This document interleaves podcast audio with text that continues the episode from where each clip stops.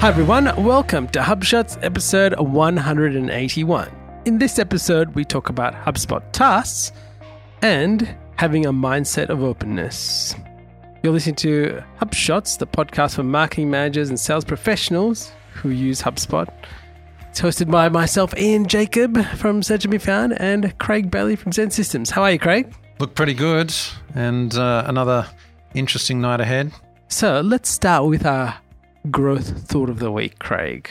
Look, this really is HubSpot's moat widening. We chatted about this last week, didn't we, or, or an episode or two ago? Their moat that they've got through their training and, well, it's a trifecta, isn't it? Product usability, which is great, customer support, and then learning and training around it. Then, well, here's another example, isn't it? That's right. And this is a 15 part video crash course, they call it. And what's interesting, it says bringing chat, Facebook Messenger, and bots into your inbound strategy for the first time. And it's how to be really good at marketing in 2020.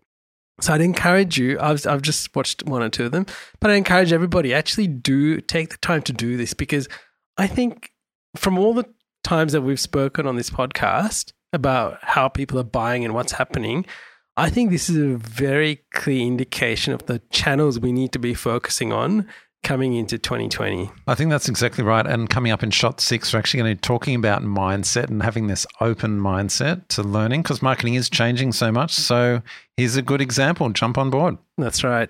All right.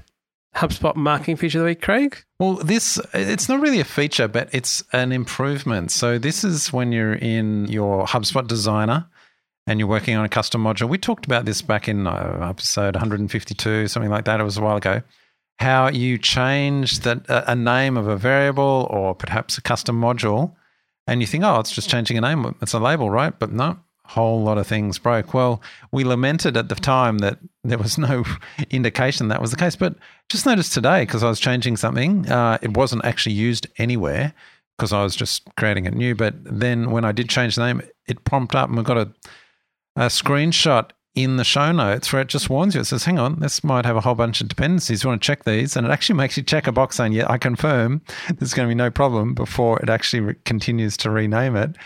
And it's good, you know, it's kind of saving you from yourself. Obviously, we would like it so that it would go and update those dependencies for you, but it's not Visual Studio yet, but it's getting there. But this One is a, at a time, this, this is a good protection mechanism. So that's why I'm putting it in feature of the week because – even though it's not a feature as such, as in a new feature, it's a protection that will save you time. Don't fall into the problems that we learnt the hard way, or you especially learnt the hard way at the time. That's right. On a live site, that was rather nerve wracking. And you know what? I just wonder, this is going to save support so much of time. I think that's right. You know what? I I think sometimes uh, their product enhancements are often just prompted by support saying, "Man, we're getting too many tickets about this. Can you fix this?" And two turkeys on a show talking about it. All right, now Craig, we're looking forward to something coming up, and uh, that's the contact sidebar. Where we can actually rearrange and put what yeah, we want. customize. There. Well, yeah, we we've always been able to put the fields where we want, but now we can put them into groups. Correct. So that's going to be good. So basically, having these uh, contact properties groups, I'm looking forward to that, but we don't have it yet. And that's on marketing enterprise, is it? Uh, pro and enterprise. So there's different things between pro and enterprise. Thanks, Laura from HubSpot, for uh, helping me out on that. But even with pro, you'll be able to customize it. And so what we're talking about here is basically grouping together fields and moving them into little sections. So I think it'll be nice. Something to look forward to. Well, yeah, because they've got a knowledge base about it. They've got a blog post. They emailed me about it. Do I have it in my portal? No. No. Not quite on the beta group for that yet. Uh, all right, on to HubSpot sales feature of the week, Craig. And I'm going to highlight using tasks and the importance of it to be used on contacts, deals, tickets, companies, right? Why I'm saying this, I had a call during the week and I got the call and was like, oh, I'm trying to send this person an email. I need to be logged against that contact because I need them to sort out this ticket. And my question was, why are we sending emails around to tell people what to do in tickets? And so I said, we need to be using the task feature that's within there. So they wanted to inform somebody within the team that they need to look after this support ticket. And possibly somebody was owning the ticket, but they needed somebody else within the team to do something. So I said, why don't you actually create a task in the ticket, assign to that person, set the email notifications. This is one of the criteria. How do I know that they know that they've got a task because they don't log into HubSpot all the time? To which I said, you can set an email reminder at a particular date and time to remind that person that there is a task against their name in HubSpot. And the benefit of this is you can actually know that the person's done something about it and then follow up with what needs to happen. Now, obviously, if you've got professional with workflows, if something's not attended to within a certain period, you could possibly run a workflow to check and maybe notify somebody within the organization, which I haven't done. But just trying to highlight to you, use the tools within the systems and even use what seems like a very simplistic tool like tasks to get stuff done. Well, there's a whole bunch of options there, right? So you can actually check for, you could run workflows based on last activity dates and things like that. And workflows can create tasks. So you can do all of those kinds of things. You've, there's a lot of power there you could put in place if you wanted. That might be overkill. But I think what you're saying, just this general item, like whenever I create a deal, and it prompts, would you like a task to remind? I always say yes because I forget about them. I, I put the deal in. I've actually then got to mem- remember to go back. Now, I'm actually like, well, a lot of users, I don't log into HubSpot to check out my tasks. So I do rely on that email notification coming out to me. You're quite right. But I just actually. leave it to HubSpot. I go, yeah, it'll HubSpot will remind me when I've got to follow up that deal. So it's one less thing that's you know clogging up my brain. Here's a little bonus tip. There is, if you're in workflows, there is a contact re-engagement task recipe already set up in workflows that you can actually enable. That if there's been no activity on that contact within the last 30 days, it can set, set you a task to actually do something. There you go. All right, Craig, what's the gotcha of the week? I'm very pleased to say this is a gotcha free episode. And I was racking my brain because I I don't was like surprised. I don't like to let the listeners down, you know. I always try and have a gotcha. I You just know couldn't- what? You were having a lot of fun with HubDB. and I thought you'll find something in there. Ah, Oh, HubDB is so good. The number of custom modules we now, like our new site, which uh, is available if people want to go and find it, although we're not actually promoting it yet because it's still got a few things to be fleshed out. But so much of our new site is running on HubDB and HubL. Just so much stuff like Teams, all our all our products, services, all our certifications, everything in there, and client testimonials, badges throughout the site. They're all randomized. Yeah, HubDB, it's so good. I just, yeah, I'm really enjoying HubDB and HubL. So, yeah, listeners, go have a look at Craig's site, xen.com.au, XEN, Well, it's the www. www. Yeah, if they go to zen.com, they're our long standing WordPress one, which has been there through millennia now. But our HubSpot one, yeah, is the www. I, I'm still frustrated that you can't get a, a clean URL on HubSpot. I know there's all kinds of technical reasons, but I just want to be without the dub dub dub. Right, gotcha. At the moment, you well, you can redirect it. They do. They actually, I should take that back. You can. You can You redirect, can put a correct. redirect in, but I want the URL in my browser Yep. to be clean. Yeah. Actually, you know what's interesting? Uh, talking about clean URLs in browsers, I've noticed in uh, Chrome now, when you actually look at the URL, when it actually goes to the site, it doesn't show www in there. It just shows xen.com. Well, it doesn't show but if you go to if you go to copy it, you'll see it'll actually say www. Yeah, and actually, the thing that I do like, and they, I don't think they had this originally, but so you've just got that clean or truncated thing in the address bar. Let's say you put your cursor into the URL, then it pre-fills it, but it keeps your cursor where it should be, which I like.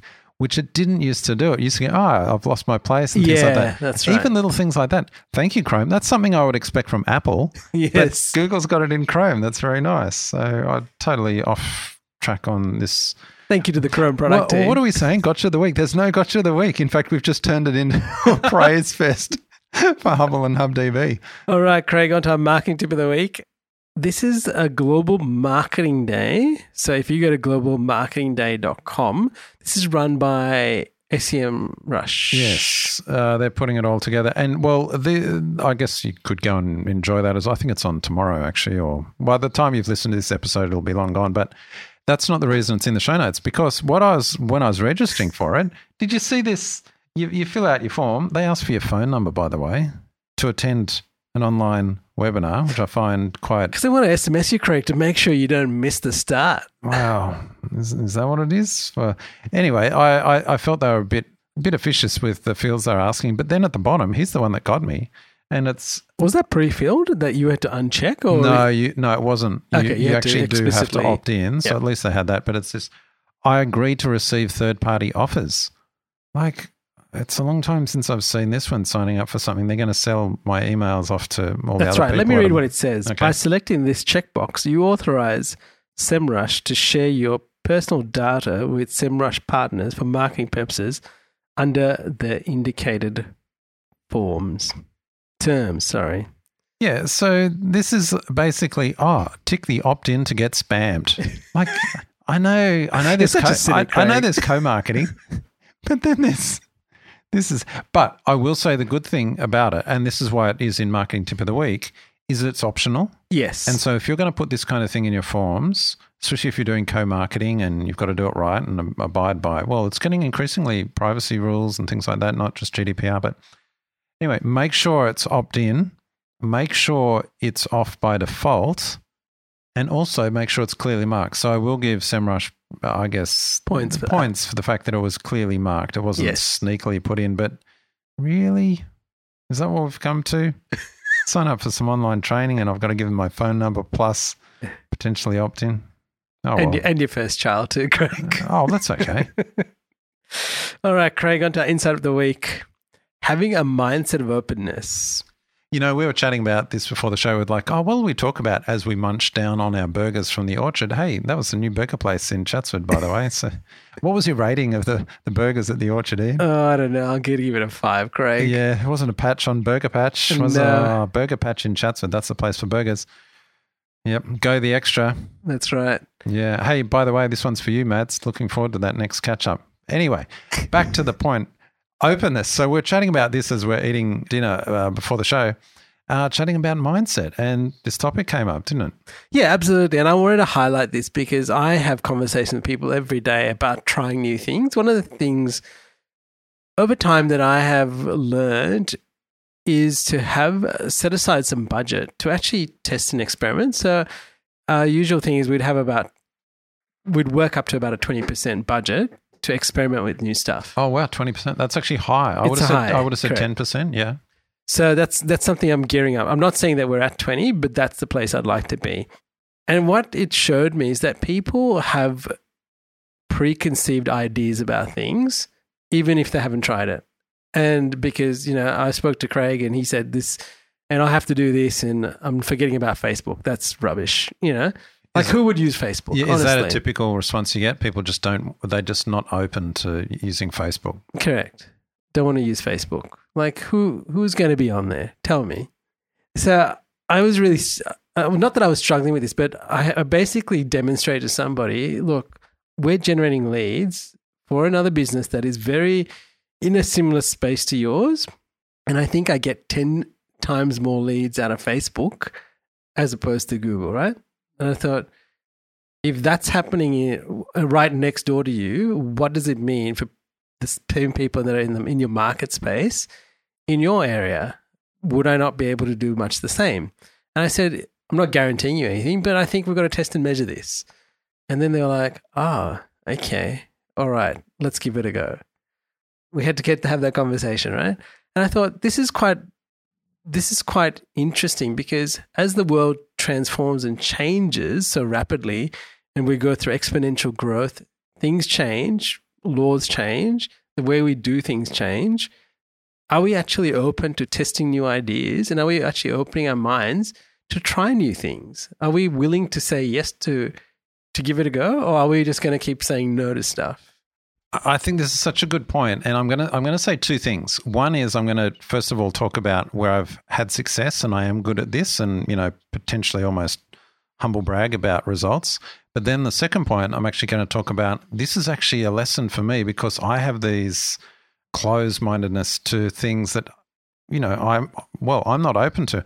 Here I am criti- criticizing or getting frustrated with clients because they won't test stuff that I'm suggesting, but I find myself I don't. So, uh, first of all, I'll tell you some of the great success. As you know, Facebook's been so good for us, and even even today, um, I know. I love those lead ads. lead ads and things. Well, uh, one of my wife's sites, you know the results. I get more than two thousand leads a month Correct. for her. Right, this is all on Facebook. Yep. Facebook. Right, it's just such a, a killer channel. And I keep saying this. So we definitely get results, and that's why I'm so open to it, right? And then we say it to clients, and they exactly like you. That no, no, our, our, our clients aren't on Facebook; they're on LinkedIn, right? And we're going, well, have you tested that? Have you actually tested that, or is it just biases? So this is the problem. We all have our own biases. So that's the first point. My second point, you know what my biases are? I'm actually biased against anything that I'm not suggesting to clients. So, one of the things I'm actually trying to embrace now and be more open to is LinkedIn. Because I haven't had much success in the past and I have tested and measured, and yet it keeps coming up. People say LinkedIn, LinkedIn, LinkedIn. I'm like, yeah, it just doesn't work for it. I'm actually reading books now on it and I'm doing courses because I really want to try it. Some some mm-hmm. people are getting it to work and I'm just going to continue testing and trying to get it work. But let's let's talk about some of the other examples, like Google versus Bing. Do you find this? Yeah, I'll go, oh, absolutely. oh yeah, we're going to be on Google Ads, but oh, have you tried Bing Ads? Oh no, no one there. I'm like, well, have you actually tested that? Is that based on just your opinion and cognitive bias, or have you actually got data to back that up? Yes. It's often it's just emotional, or and we find this sometimes with marketing managers. No, the boss said that's not where they are. I'm like the boss, what's he? Has he done testing? That's your job. You should be doing the testing. You should be telling your boss Correct. what's working and providing data up rather than kind of ill informed judgment coming down. However, when a client says, no, we're not going to do that, we tested it and it didn't work, and I see the data and that didn't work, I'm like, great, that's great. They tried it. So I think this all comes back to this whole approach be open to it. If you're going to reject it, make sure you're rejecting it based on data. Correct. And I'd, I'd say make sure, like I know for you, for both of us, we tried uh, lead ads in Facebook a while back. Then it kind of stopped working and we stopped doing it. And we're both going back to it now because they're generating lots of, it's, it's working, right? And again, did you know Google's now trying it? I've just I just did my You're showing me this. I was going, oh my goodness, I want to try this. Yeah. So there you go. In Google. Ads, they're just rolling out the equivalent of a lead ad on Facebook. They're rolling it onto Google, so people never leave Google. It's that whole experience of, oh, I've seen that. I can inquire right now, and I can continue uh, browsing. Away. I think they're going to convert really well, and especially on mobile, of course. correct. However, what you'll also see on Google, this is what I'm really interested to see, is people will do the lead ads, but they'll be on a search result and they'll just go, oh, lead ad, lead ad, lead ad. So they're probably submitting for the lead ads. So I think you'll get the leads a lot quicker. But of course, you'll be competing with more people rather than if they came to your site, for a form, etc. So be very interested to see what your testing. Now, you know holds. what's really interesting? I've also been testing out the messaging feature within Google Ads. So the the ability for someone to click it opens up a message and then sends the message to you. Does that go via your Google My Business? Is that the way? The no, One? so this is directly from the ad. It doesn't go via Google My Business. So what's the? me- How does the message come in? I think it generates a it generates the SMS, Right. and then when you click send, it sends it to the number or it sends it to a. Right. Yeah. That's how it happens. I haven't had a lot of success with that, but again, I'm testing and measuring in different markets to see whether people are taking that up. It could vary from from market to market. See, the difference I think between these lead ads versus Facebook is going to be the intent. So if you get a lead ad and you get someone fill it out on Google, I reckon they're mm-hmm. high intent, and I think your time to respond is going to be so important. Yes. Whereas at least on Facebook, you do a lead ad. Normally, it's for an asset. You don't have to respond quickly. They just get it via automation. I think there's going to be a different mentality or a different approach required. You know Very what? That's absolutely right, Craig. Yeah, it'd be interesting to see how that, how these pan out. Anyway, we'll let you know, guys, as as we test and measure. We'll let you know how we're going.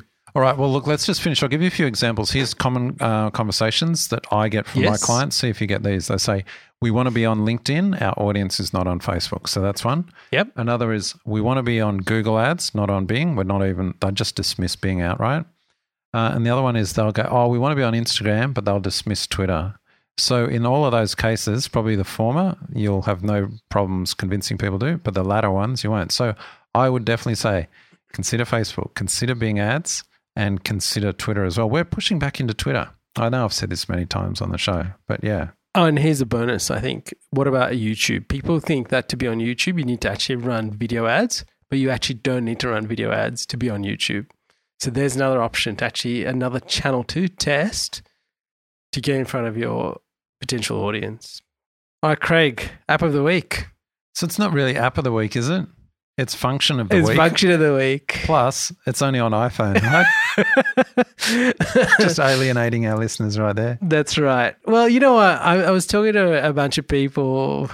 Actually, it was to my Connect group at, at uh, my business Connect group at church, and I was talking about with what were we talking about? I think we're talking about growth or something along that nature. But it came down to how distracted are we as as individuals get bombarded by more and more things and have more and more things to do.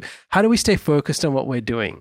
And one of the things I actually highlighted to them was turning off your notifications on your phone. So when the first thing you get up in the morning, you don't look at your phone and start going through your emails. And one thing I was I've been using for a while now on an iPhone in the clock app, there is a bedtime feature. So you basically say, look, I want eight hours of sleep and I want to get up at this time. So it calculates back and says, okay, you need to go to bed at this. So for me, because I get up quite early to go. I can't believe how early you get up. You get up at a quarter to five every morning. Yeah. So I try to be in bed by nine o'clock and so I can get enough sleep because I know that if I don't, I'm going to be wrecked the next morning. And also makes it really hard. So so I've kind of made that a routine, but actually what happens is when it, it Aid notifies you that your bedtime's coming up. So it kind of gives you a warning this is going to happen. And then it basically shuts down all notifications. It snoozes everything. And all you see is that all notifications are snoozed and you don't get anything till the morning until you're awake.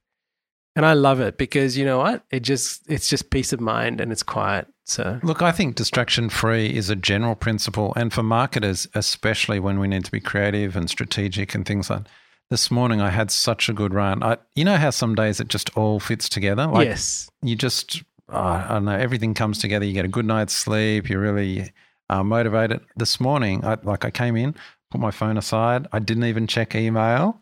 I just went in. I was, well, I was doing HubDB and HubL. Maybe that was part of it. Just putting together these custom modules. I was just building and coding and putting together the site. It was so good. And I was like, oh my goodness, it's lunchtime. I couldn't believe it. Oh, I better check emails, find out who's complaining about something. I hadn't even been on Slack. My team were like, oh, tell you what, being distraction free, you get so much done. It's You do. amazing. So there, that's that's what I want to highlight. People weren't aware that that was a feature on your phone. All right, on to our resource of the week, and this is blogging tips for beginners from Ahrefs. Yeah, look, I'm not even going to call out any of these. This is just a reminder. I send these to my team as well, saying, oh, here's blogging tips or here's something on keyword research. Just always reminding people to go and check these things out. All right, Craig, quote of the week. A good one you found, we'll call this a legacy quote. It is. It's from Mark Twain.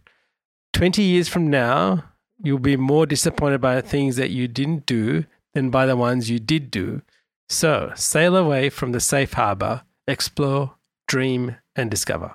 There you go. Sail away from the safe harbor of LinkedIn and try Facebook ads. There are some bonus links in the show. So check that out when you're not driving, running around on the beach. And we'd love you to share this podcast with somebody.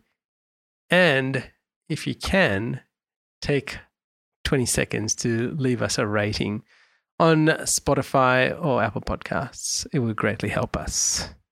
Well, listeners, until next time, Craig, have a good week. Catch you later, Ian.